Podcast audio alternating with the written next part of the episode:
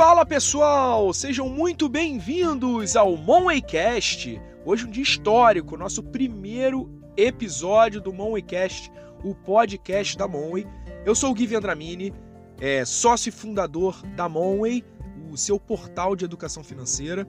E aqui a ideia é a gente falar desse assunto, dinheiro, de uma forma sempre simples, descomplicada e de preferência com muito humor. Se você não me conhece, dá uma checada lá no Instagram, gui.vendramini.oficial, que além desse podcast que você vai ouvir agora, lá também tem muito, muito conteúdo legal para você melhorar cada vez mais a tua vida financeira. Hoje a gente vai falar de um assunto meio filosófico. Eu quero conversar com você sobre como você pode lidar com o dinheiro. É isso mesmo. Então fica comigo até o final, que eu tenho certeza que esse papo de hoje vai adicionar muito na tua vida e no teu bolso.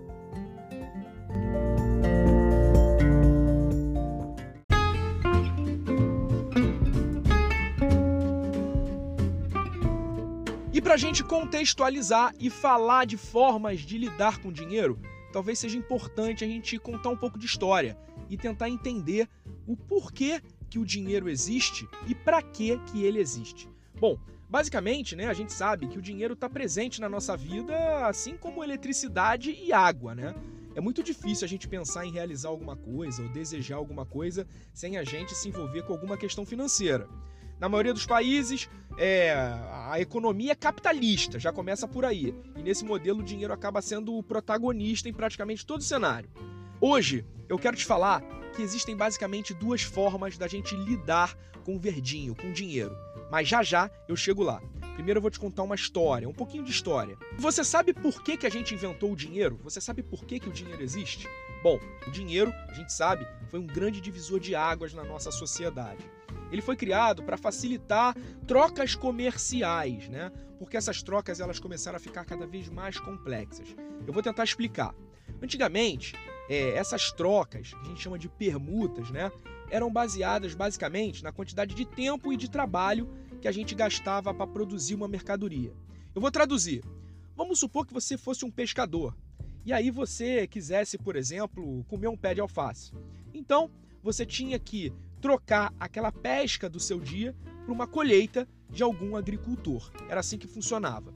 Só que com o aumento dos produtores e cada vez mais uma diversificação muito grande de produtos, era preciso estabelecer uma mercadoria que pudesse ser divisível, até para poder facilitar o troco, né? Porque nem tudo tinha o mesmo valor.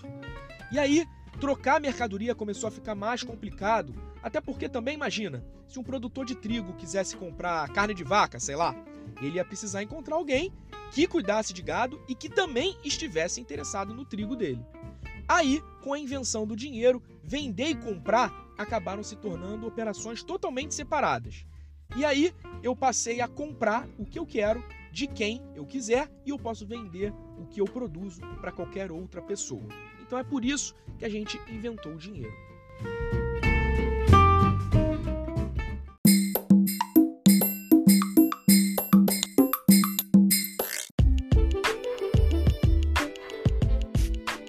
Para que, que o dinheiro serve? Bom, essa resposta talvez você já esteja respondendo daí. O dinheiro serve para comprar. Mas será que é só isso? Será que é só para comprar? E eu vou te falar que é.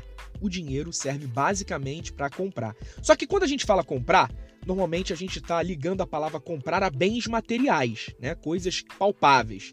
Só que comprar se estende também a outras coisas. Vou te dar um exemplo. Você acha que ir num bom restaurante também é comprar?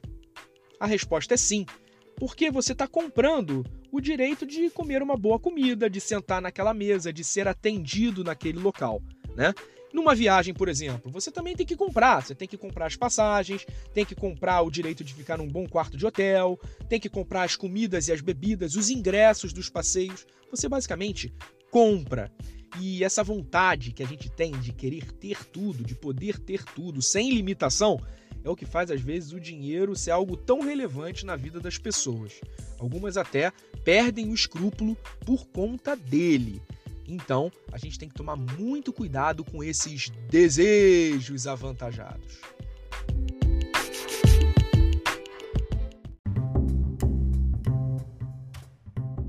Pois bem, agora que você já sabe o porquê que nós inventamos o dinheiro e para que realmente ele existe, tá na hora da gente falar das duas formas de lidar com o dinheiro. Na verdade, eu gosto de chamar das duas caixas. Eu quero saber no final desse podcast em qual caixa que você tá. Bom, vamos lá. A caixa número um contém pessoas que trabalham pelo dinheiro. Eu vou repetir. A caixa número um é a caixa das pessoas que trabalham pelo dinheiro. E a caixa número dois é a caixa das pessoas em que o dinheiro trabalha para elas. Mas como assim, Gui? O dinheiro trabalha para as pessoas? Eu nunca ouvi falar disso. Calma, calma, que eu vou chegar lá e você vai entender. Mas o que eu quero te dizer agora é que quando a gente nasce, a não ser que a gente seja dono de uma tremenda herança, você cai na caixa 1 e aí você sempre começa trabalhando pelo dinheiro. E aí a grande sacada da vida e da inteligência financeira é conseguir ao longo da tua vida passar da caixa 1 para a caixa 2. É isso mesmo, é isso que a educação financeira pode te proporcionar. Presta atenção.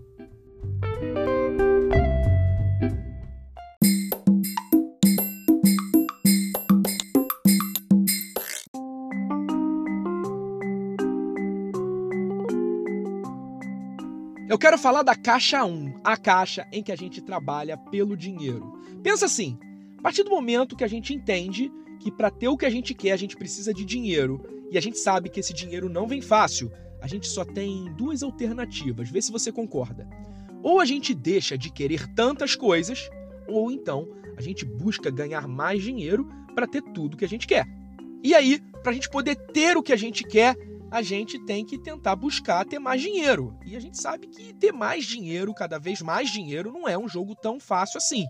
Então a gente tem que abrir mão de algumas coisas em função de um trabalho ou de uma atividade que faça com que a gente conquiste essa graninha a mais. Pode ser uma jornada dupla, uma renda extra, às vezes aturar um chefe chato num trabalho que você tem a condição de ganhar mais, ou estudar para conseguir novos títulos e ser promovido onde você trabalha agora, e por aí vai. Por outro lado, como o dia só tem 24 horas, para dar conta disso tudo você vai ter que abrir mão de algumas coisas. Vai ter que abrir mão, talvez até de brincar com seus filhos, de fazer uma atividade física, de sair com amigos, às vezes até namorar. Todas essas atividades não vão de encontro com o seu objetivo de ganhar mais, mas a verdade é que elas alimentam a nossa alma. Quando a gente tem que abrir mão do nosso tempo para ganhar mais dinheiro, essa é a lógica de você trabalhar pelo dinheiro. E deixa eu te contar uma coisa e você vai concordar comigo.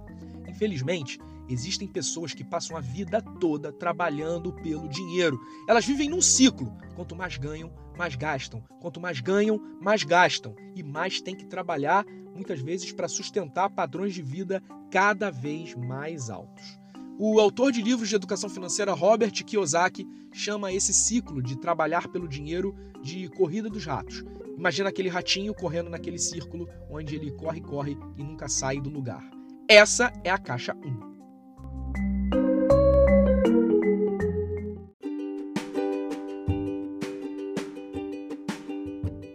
caixa 2 é a caixa do dinheiro trabalhando para você. Como assim, Gui? Me explica isso. Bom, vamos lá.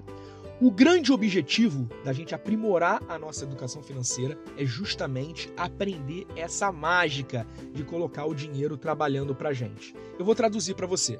Imagina que você começa a ter o controle das tuas finanças, começa a ter o controle do teu orçamento familiar. Com isso você consegue passar a gastar menos do que você ganha e aí vai te sobrando um dinheirinho. E você pega esse dinheiro e começa a investir. E aí, quando você investe, esse dinheiro te rende juros. E esses juros nada mais são do que uma renda passiva. E essa renda passiva, ela é gerada sem desprendimento nem de tempo e nem de trabalho. E isso é a dinâmica do dinheiro trabalhando para você. Uma das coisas mais importantes e incalculáveis de você conseguir sair da caixa 1 e ir para a caixa 2 é você ganhar liberdade na tua vida financeira.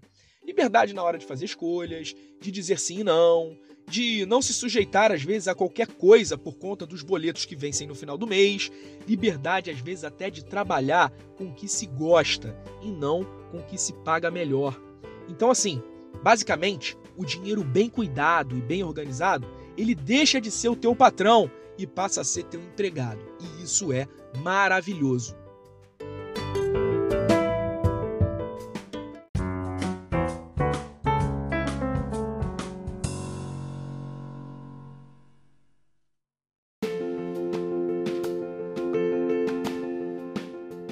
Nós estamos chegando no final desse episódio e nesse episódio eu mostrei para você que existem duas formas de lidar com dinheiro. Na caixa 1, você trabalha por ele e na caixa 2, o dinheiro começa a trabalhar por você. Eu quero que você me conte em qual caixa que você tá, na caixa 1 ou na caixa 2. E se você ainda não tiver na caixa 2, o que que você está fazendo para sair da corrida dos ratos e pular de uma caixa para outra? Primeiro passo é começar a ficar ligado em tudo que a gente tem para te oferecer em todos os nossos canais para melhorar cada vez mais a tua vida financeira. Até o próximo episódio, até o próximo Moneycast. Pense grande.